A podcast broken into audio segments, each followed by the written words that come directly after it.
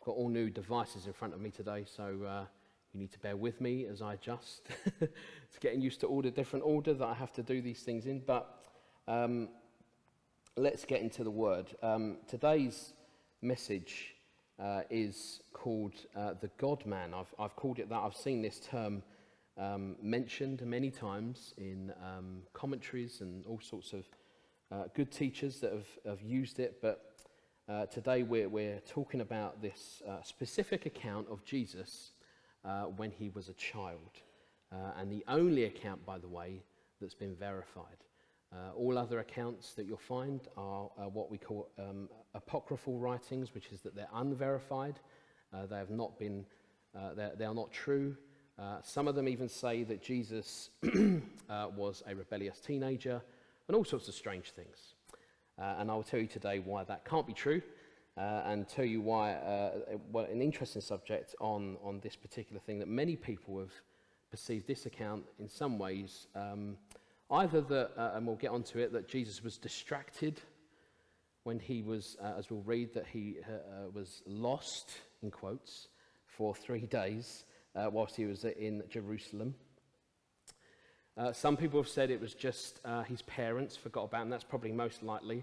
Um, uh, and some have said that maybe over those years of being with Jesus and, and looking after him, let's say it's looking after him, um, that they may have, I wouldn't say forgot, that they may have just not quite remembered that he's the Son of God.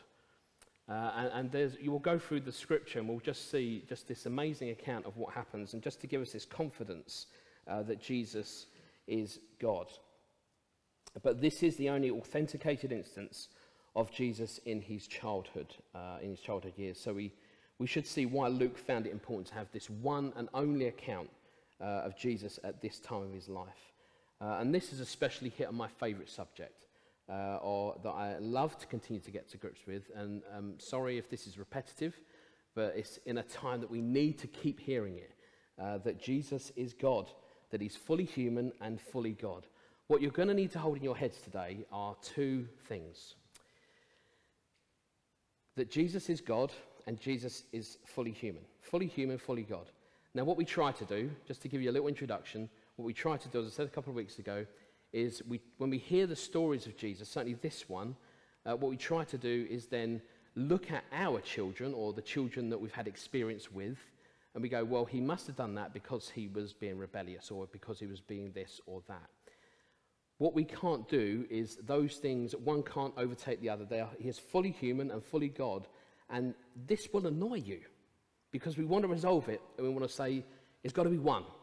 And he is one, but they're both things in one singular Christ. Now that's confusing, isn't it? Just to start you off with. So these things, two things you're going to have to hold in your head that right to the end, Whatever I say, Jesus is fully human and fully God. Uh, and this is as much as I can explain in this context uh, how we can gauge with that and, and really get to grips with it. So, really, what I want us to understand today is this critical importance of understanding the man Christ Jesus. As we look at these verses in Luke, what you will see uh, as we discovered last week is searching for silver in Scripture. We, we search, we get the whole of Scripture, and we look into it and we see what, what's God trying to say in it what we'll see is an amazing piece of text that both describes the two natures of Jesus, but this kind of paradoxical, two natured, singular person of Christ. And that will never be resolved here. I'm going to tell you that if you have trouble with it, you're not going to be able to resolve it here. Uh, we just have to, there's certain truths we have to accept of God that we will not necessarily be revealed to now. And, and often we, we go too far and we, we want answers right away. And God just doesn't do that. God is a God of authority, and He decides when we should be revealed of certain knowledges of the Bible and of the truth. And He's gracious in doing that constantly, by the way. But in particular, we want to look at in accepting Jesus, fully man, fully God, that ultimately we can understand uh, the transformation that awaits every Christian from our lowly body, as, as Scripture says, to be like his glorious body when we meet him. And so you start seeing the parallels that Jesus on the cross dying is, is being killed, but he himself decides when he should die, and then is risen to a glorious body in heaven. And so Scripture says we follow a, a similar pattern. We have lowly, flawed bodies, and yet when we get to Him, we'll be given glorious bodies like His. Not Him, but like His. So let's look at our verses. Luke 2, uh, verse 39 to 52. It says this uh, When Joseph and Mary had done everything required by the law of the Lord, they returned to Galilee, to their own town of Nazareth. And the child grew and became strong. He was filled with wisdom, and the grace of God was upon him. Every year his parents went to Jerusalem for the feast of the Passover. When he was 12 years old, they went up to the feast according to the custom. After the feast was over, while his parents were returning home, the boy Jesus stayed behind in Jerusalem, but they were unaware of it. Thinking he was in their company, they travelled on for a day. Then they began look, uh, looking for him among their relatives and friends. When they did not find him, they went back to Jerusalem to look for him. After three days, they found him in the temple court, sitting among the teachers, listening to them and asking them questions. Everyone who heard him, excuse me, was amazed at, his understanding and his answers. When his parents saw him, they were astonished. His mother said to him, Son, why have you treated us like this? Your father and I have been anxiously searching for you. Why were you searching for me? He asked. Didn't you know I had to be in my father's house? But they did not understand what he was saying to them. Then he went down to Nazareth with them and, and was obedient to them. But his mother treasured all these things in her heart. And Jesus grew in wisdom and stature and in favour with God and men. Lot to get into there, but let, us begin as we go through this. Let's begin with uh, let's, let's go for a few things. We'll begin with Jesus and his parents and what they were doing. Move into this glimpse of Jesus at 12 years old and, and the, the Jesus to come as well. We see at 12 years old, uh, and then understand how the two aspects of him being fully God and fully human, uh, how he does that without compromising his deity. Uh, so when we look at the scripture, when we look at verses, what we find is Mary and Joseph back in Nazareth with Jesus in tow. Uh, they would live there until Jesus became an adult. He would be a Nazarene and would grow up as a Nazarene. Uh, the first mention of Jesus is in reference to God and how he grew and became strong, as well as filled with wisdom and having the grace of God on him. And this is a very important point in this part of Scripture uh, that God is mentioned first, that we, we, we get the, the situation of Mary and Joseph, and then we get that God comes uh, with, with, this, with this piece of text uh, that just says that he was, um, is filled with wisdom and having the grace of God on him. And this is really helpful uh, in, that we need to know so we can understand what comes later. His decision to stay behind was a purposeful one and we'll see that in the text. So let's look at uh, Isaiah 11, verses uh, 1 to 3. And it says, A shoot will come up from the stump of Jesse, from his roots a, a branch will bear fruit. The Spirit of the Lord will rest on him, the Spirit of wisdom and of understanding, the Spirit of counsel and of power, the Spirit of knowledge and the fear and of the fear of the Lord. And he will delight in the fear of the Lord. He will not judge by what he sees with his eyes or decide by what he hears with his ears. These verses uh, speak of what's to come. And we have our verses in Luke to show uh, that this prophecy has arrived in the flesh, that we've now seen this Jesus arrive that uh, was being spoken about. And it's hard to imagine that this person, uh, this particular person, was filled with wisdom and the grace of God uh, was on him, and, and we're actually talking about a child. I don't know many children. Children are quite perceptive, and, and they, some you know, really can understand some things very quickly, but we're not talking about a, a, just a very clever child. We're talking about a child that's full of wisdom, that, that has been born of the Holy Spirit, and the grace of God is on him. This is not an ordinary child. This is not even a super child. This is Jesus in the flesh. God incarnate. And we can underestimate just how perceptive children are today. But in this instance, he's not just a boy who's really adept at understanding the things in the world. He's not a child that has a gift of wisdom, rather, he's filled with wisdom. And that's, that's something different to having a, uh, in a sense, a gift of wisdom. In particular, here, uh, of course, that um, Jesus is God who is wisdom, who is love, who is all those things. But we're still holding the two in together, fully human, fully God. And we'll get on to how those things operate together in one body. And what we're not seeing here is a boy gifted with godly abilities. There's no child that could be filled with wisdom in the typical sense today without probably more life experience, without growing up and, and going through a life of experience and gaining wisdom, and then God revealing wisdom to them through their experiences. At 12 years old, this boy is astonishing the teachers. They're in amazement of his understanding of God and of Scripture.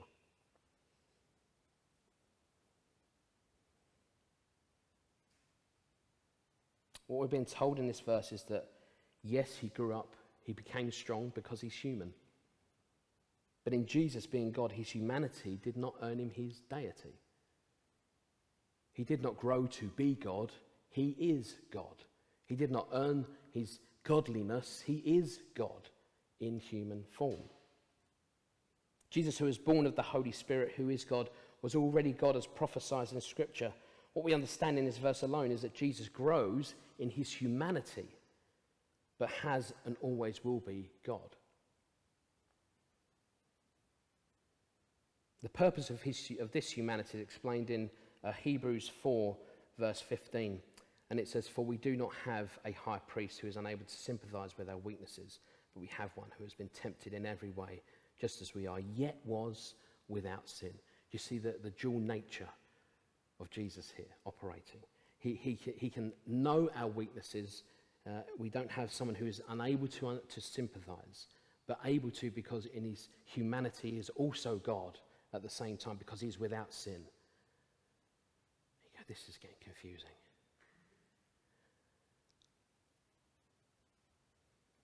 We do try to resolve these things in our own human minds, but they're just some things, you know, being a Christian is about having faith as well. Um, and maybe we push it too far with the I need proof, proof, proof right to the end. Because actually, at some point, we need to trust Jesus. We need to trust that our faith is, is, is in God. So, in his humanity, he was born, he grew, uh, he grew uh, tired, um, he got thirsty and hungry. He became physically weak. There's loads of Bible references to this. He died and he had a real human body after his resurrection. Another thing we'll come to at the end. What's Jesus now? Now he's with the Father. What is he? What does he look like? So Jesus lived as a person growing up in a culture of obedience to his parents, obedience to his Father in heaven, and the customs of the world he inhabited as a human. Feast of the Passover uh, was a one day feast followed, by, uh, followed immediately by the week long feast of unleavened bread. Uh, and it was a requirement to go to Jerusalem on the feast of Passover each year. Mary and Joseph tried to keep the Mosaic law, and they went, uh, they went each year three times to worship at the temple. Feast of Passover, Feast of Pentecost, Feast of Tabernacles. Big event. And now, when we look at the, the regular uh, attendance Passover, we see that in one visit, as we come to here in Scripture, uh, Jesus attended and stayed behind, seemingly without the knowledge of his parents. And Scripture is very clear to make it clear that his parents was without the knowledge, not that Jesus uh, was being mischievous. And now I'm sure that in whatever capacity you've had to look after children, uh, you will know this experience well. There's always that one moment where children get distracted uh, and wander off whilst we're, whilst we're not looking. And I can think of many occasions where our son has done that when he was a child. Because children are just interested in stuff. They love exploring and they love going off and they love causing you stress. That's what they do. Um, but on the whole, hopefully, they give you a, a, a joy, um, whether you're a parent, whether you're an uncle, an auntie, or whatever you are um, you will have experienced something of this nature. Um, and there are a number of possibilities to consider as to why and how this happened with Jesus, as to why he uh, would have stayed behind. And, and one, as I said earlier, is that he, he was so engrossed in talking to the teachers that he was left behind and there was a, a sort of naivety in his youth. Now, now, we've got to be really careful here. As innocent as that may sound, the moment we start even discussing the possible aspect, the, possible, the possibility that Jesus was naive, introduces a weakness in Jesus. That suddenly he is not able to be fully God anymore. The moment we say he's, there's a naivety in his youth, we're saying he's not God. God is perfect. What we do when we worship and believe in Jesus is that we know that God is perfect. So naivety is not even a possibility because it starts to introduce problems into the Bible that are not originally in the Bible that we start to introduce ourselves. Do you see what happens? We start to degrade the word. We start to take away Jesus' deity. And therefore, everything starts to fall apart. Once we take one brick out, it all starts to collapse. So we have to be really careful, especially when we're looking at commentaries and, uh, and research behind this uh, in, that, in that regard. Another one says that his parents mistakenly left him behind. And that's probably more likely. Uh, the scripture does say that they did leave him behind. They un- unknowingly or unwittingly, I think it says, left him behind. But in the case of Jesus, his remaining in Jerusalem was not mischievous. It wasn't disobedient and it, he wasn't distracted. And you'll see this in, in the text. Jesus is not the, the, the, the sort of run of the mill pre teenage boy. Yeah, he's, he's not starting to get into tem- temper tantrums and you know, starting to, to, to struggle with becoming a teenager. He is God. He is perfect. And furthermore, we just read one of the most important verses saying that he was filled with wisdom and the grace of God was on him. As God, he is filled with wisdom. He is wisdom. And so it's not a boy that's distracted, but a boy with intent. What Jesus was doing when he was asking questions of the teachers was a foreshadowing of what he would do when he came to do his ministry on earth. When he started his ministry, he would do this very thing. Now, here, he's, he's asking questions. And when I look at this, I think this is not Jesus trying to, uh, my own personal opinion here, gave some information to try to understand uh, what, what is Scripture. He's, in my view, seeing as how he then did his earthly ministry, he's, tr- he's understanding their understanding of Scripture. Because he's about to come and ask them in, what, another 22 years? Is that right? 20? 18. Sorry, 18 years. My math is terrible. Uh, 18 years, he's about to challenge them on that very understanding. So rather than him uh, yes, he is, he's learning in a sense, but it, it's not that he doesn't know.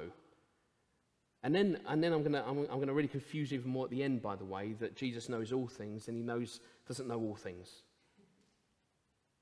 Is your mind blown already? Yeah, that's just, how does that even work? I'll show you. But there's a reason for it, and, and I'll show you what that is. But anyway, so he wasn't just distracted, he wasn't just this teenage boy, he is the Son of God. And uh, uh, uh, and we read that the uh, wisdom, his full wisdom, had the grace of God on him. And so it's not a boy distracted, that he's with intent. And what Jesus was doing when he was asking questions of the teachers was this foreshadowing. So when his parents found him after three days of searching, it says this uh, in the text. Uh, 46 and 47, it says, uh, After three days, they found him in the temple court, sitting among the teachers, listening to them and asking them questions.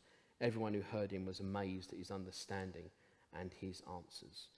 Who is expecting this 12 year old boy to have understood these things about God? That's why they stand amazed. These are teachers. These are not just people that know a bit about God. These are people that are teaching. And they stand amazed in his understanding. This is the same Son of God who would later challenge the very core of their understanding, what the Pharisees understood about God. And, and, and let me tell you, if Jesus at 12 years old is bringing amazement to those that were teachers, I can be sure that this boy was not distracted. He had every intention to do this. Here was this 12 year old boy who had not been trained in the temple in that same way. Yes, he'd gone along, and we don't know whether he'd gone along before or uh, before that time, but we know that at this particular point he was certainly there. But he, he knew, he understood the word so well that they were amazed.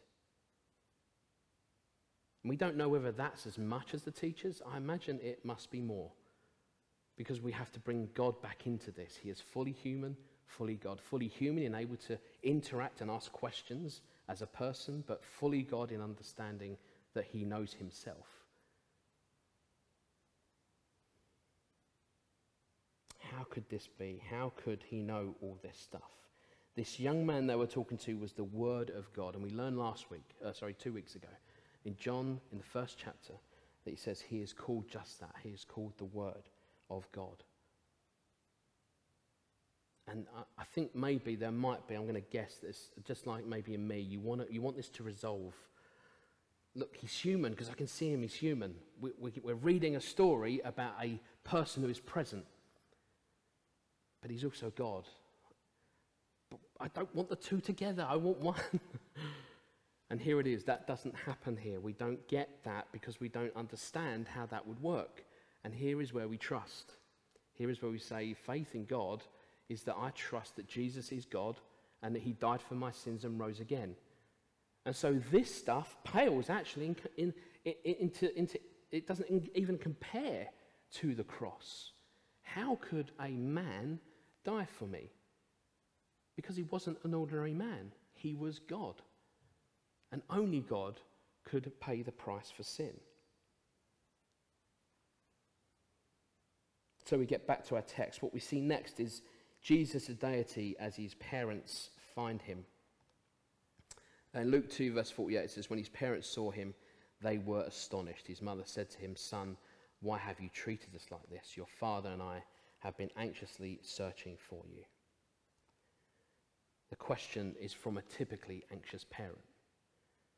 But this response is not from a typical lost boy says, verse 49, Why were you searching for me? He asked. Didn't you know I had to be in my father's house? Don't think I've got the other verse. Uh, it's verse 50 says, But they did not understand what he was saying to them.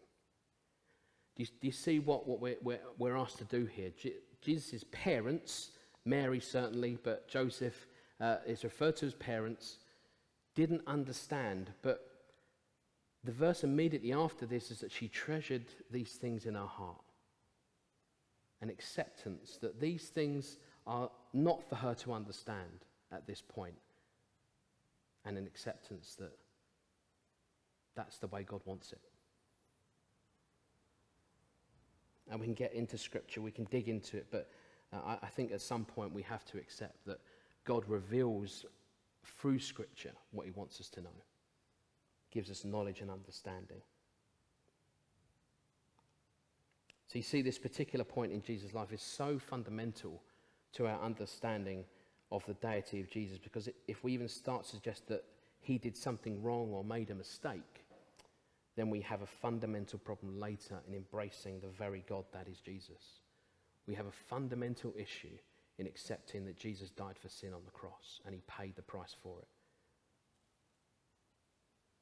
In Jesus being obedient to his heavenly Father, he has not been disobedient to his earthly parents. Again, you've got to hold two together. Just because he was obedient to his father, he wasn't disobedient because they couldn't find him for three days. You see, when it comes to his father's house, that trumps everything. Jesus, who is God incarnate, is obedient to his father in heaven first. Uh, Matthew 22, verses uh, 36 to 38 says, Teacher, which is the greatest law? Uh, which is the greatest commandment in the law? Jesus replied, Love the Lord your God with all your heart, with all your soul, and with all your mind. This is the first and greatest commandment. This is what he's doing. Jesus is following the law. He's honoring his Father first and foremost in heaven. And so he's following this great commandment. But then he follows another commandment. He says this.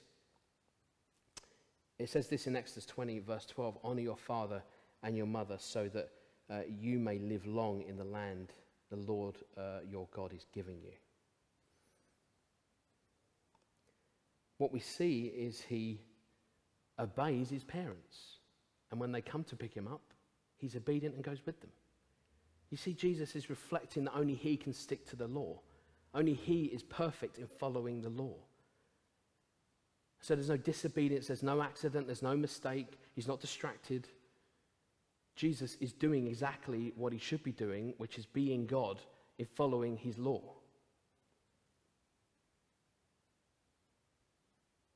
So it's not that Jesus foregoes one for the other, but that he did, did it in perfect order.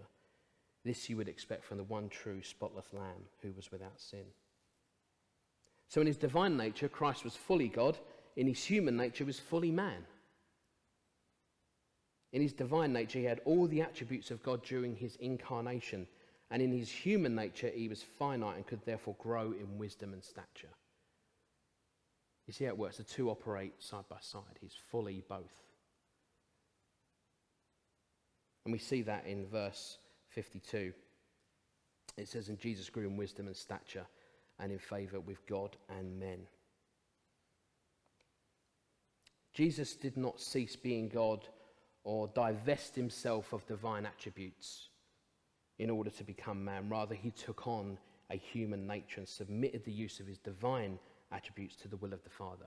We know this if you read the life, the ministry of Jesus, what you'll see is Jesus constantly submitting to the Father's will. He constantly prays to the Father. He shouts, he cries out to the Father because whatever the Father does, he does. John 5, verse 19 says this Jesus gave them this answer I tell you the truth, the Son can do nothing by himself. He can only do what he sees his Father doing, because whatever the Father does, the Son also does. Obedient as the Son, but only because he is God can he be totally 100% perfect obedience with his Father. No man on earth, no person on earth can be fully obedient to God. Only Jesus can sorry, fully obedient to the Father. Let's not cross the, the words over. Because he is God also. So, what we see uh, are times of his divinity on display. We see this in Matthew 9, uh, verse 4, and it says, Knowing their thoughts, Jesus said, Why do you entertain evil thoughts in your heart? How would he know that? That's not, uh, ex- they're not expressing them. He knows it because he is God, so he knows what's in their heart. And other times it would be veiled, for want of a better word. Mark uh, 13, verse 32 says, No one knows about that day or hour, not even the angels in heaven, nor the Son, but only the Father. That just may seem like a paradox. You know, I said earlier that you've now got to understand that God knows, Jesus knows all things, and Jesus doesn't know all things. This is why we have to maintain the two fully human, fully God. His submission to the Father is the Son of God, but he can only do that because he is God who can maintain perfect obedience to the Father. I know. It doesn't matter. I can stand up here for three hours and try and explain this, but there'll be every day that I will keep trying to search it for myself. There is no way in this lifetime that someone's gonna, you're going to be able to utterly see these two fully human, fully God working in one singular Christ as, uh, uh, as almost logical. It doesn't even make sense because our world doesn't operate that way. Our humanity doesn't operate that way. But that's why the heavens are not like the earth. that's why heaven is different to this place. And so it may seem like a paradox, but the scriptures plainly affirm that Jesus both knows all things as God and doesn't know all things as man. You're saying, well, why is that? Again, I don't know, ask God about it. Pray to Him, ask Him. But for this unique, two natured, singular person of Christ, this is no contradiction, but what we can only really understand as the God man. Uh, 1 Timothy 2, verse 5 says, For there is one God and one mediator between God and men, the man Christ Jesus. This is where the understanding of the fully God and fully human really should land for us. It's here in Philippians uh, Philippians 3, verse 20 to 21. And it says this But our citizenship is in heaven, and we eagerly await a Saviour from there, the Lord uh, Jesus Christ, who by the power that enables him to bring everything under his control will transform our lowly bodies so that they will be like his glorious body. This is where it comes down to. We can, we can look into and keep digging into what does it mean to be fully human and fully God? Or we can get to the point where God says, I'm not going to reveal any more to you, and you're going to have to trust me. That's called faith. It's something that scientists can't understand. It's something that the most brainiest people on the earth cannot get to grips with. That at some point, faith has to be part of our walk with Jesus. We cannot let facts, as it were, and I say facts, but the Bible has loads of facts, but facts in a worldly sense get in the way of our faith and our walk with Jesus. Not saying don't, uh, to turn off your brain, not saying just, just be dumb and don't, don't, don't think of anything about it, but at some point, faith plays a part. We trust in Jesus because he is God. We, we, we acknowledge his authority.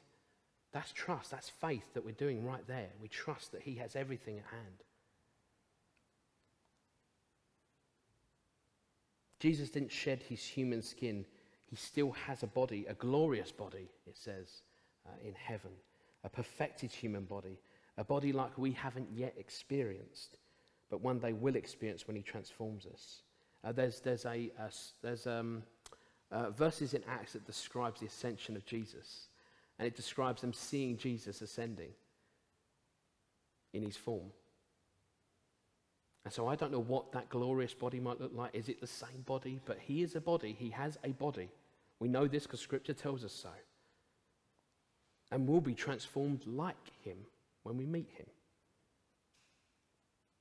Jesus' work as the perfect mediator between God and man means that not only are we dependent on his death in history at the cross, but also in his continuing humanity.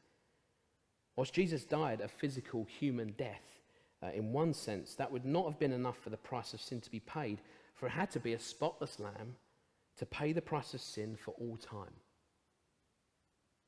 For that, only God was capable of bearing the weight of sin upon himself through Jesus Christ. No other good man would have been perfect or good enough. We can only be united to God if Jesus, who was and is God, died for the debt of sin and rose again so we today are set free from it and rise with him.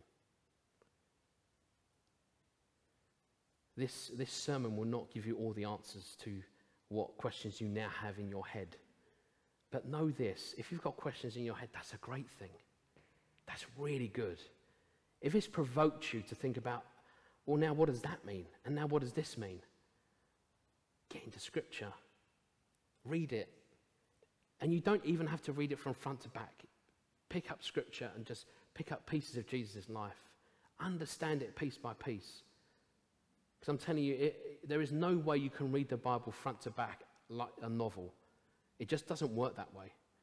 It needs to be studied, not read. Take your time because it's a treasure, it's a gift. So, what are we left with? I haven't really answered the question because I can't answer the question. What I'm telling you is that this is true. I'm telling you that Scripture says Jesus is fully man and fully God. And it's not that those things need to be resolved, it's that our acceptance of that needs to be resolved.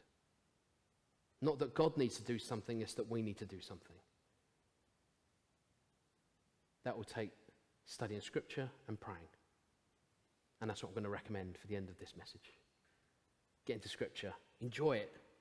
Read two lines at least of something and just, what does that mean? Getting a bit of Greek as well, a bit Hebrew. There's loads of websites that can do the translation for you, by the way. You don't have to study Greek and Hebrew. You can actually just look at some websites that tell you what the translation means. But things like this are things that we'll never get to know, and, um, and I don't know whether we'll ever know them even when we meet him. But I think I said this morning, I think we'd be too busy worshipping him, wouldn't we? Glorious God who saved us from hell. I think the joy would just overflow, right? party in heaven 24 7, worshipping God. I'm going to pray. And then we're going to, we're going to worship one last time. We're going to listen and contemplate on the, on the words of this song. Uh, Father, we want to thank you today that we have this, um, what is for us anyway, a paradox. Uh, what is for us something that in many ways doesn't make sense. But Lord, we must come at some point to the end of our own knowledge, and we must come to a faith and trust in our Lord and Saviour. And so, Lord, today I, pray that we will study Scripture and, and, and enjoy it, but also, Lord, alongside that, Uh, have the spiritual wisdom and receive the spiritual wisdom of faith and understand that God is in authority in all things and over all things and it is not for him to do something, but for me to respond. And Lord, I pray this week that we respond. In whatever way that is, Lord. For a few minutes, half an hour, whatever it is. Lord, may we get back to enjoying that the paradoxes from our perspective of the Bible, but of what is absolute sense and goodness of our Lord and Saviour Jesus Christ. So, Lord, we thank you for the word that points to him. We thank you for the ultimate death and resurrection in Jesus. And we thank you for, the, for, for, our, for our, the gift of being able to enjoy the word together. We thank you, Lord, for all these things. Amen.